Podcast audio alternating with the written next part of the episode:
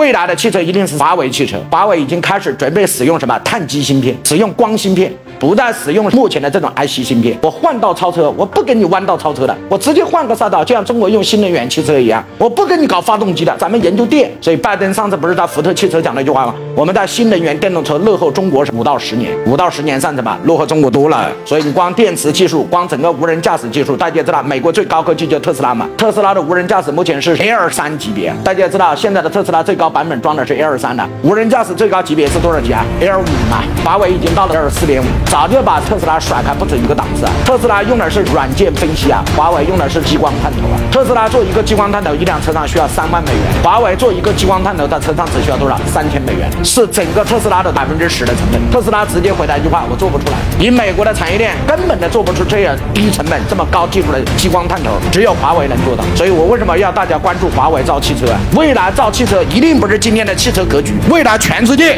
有三到五家大的汽车公司，一家就是奔驰这样的公司，第二个日本的丰田还会存在，第三个中国会产生三家大的公司，比亚迪是其中一家，还有一家就是华为，华为一定会自己造车。你们忘了十年前任正非是怎么说华为手机的吗？十年前任正非说华为坚决不做手机，谁说做手机我就开除谁。那看华为做不做手机啊？这叫此一时彼一时。那个时候华为不做手机，做芯片，做里面的东西是很正常的。但是今天华为是吧？做汽车一样，如果华为做汽车，它的对手太多。今天的华为只能做汽车的操作系统，等时机到了，华为直接造车。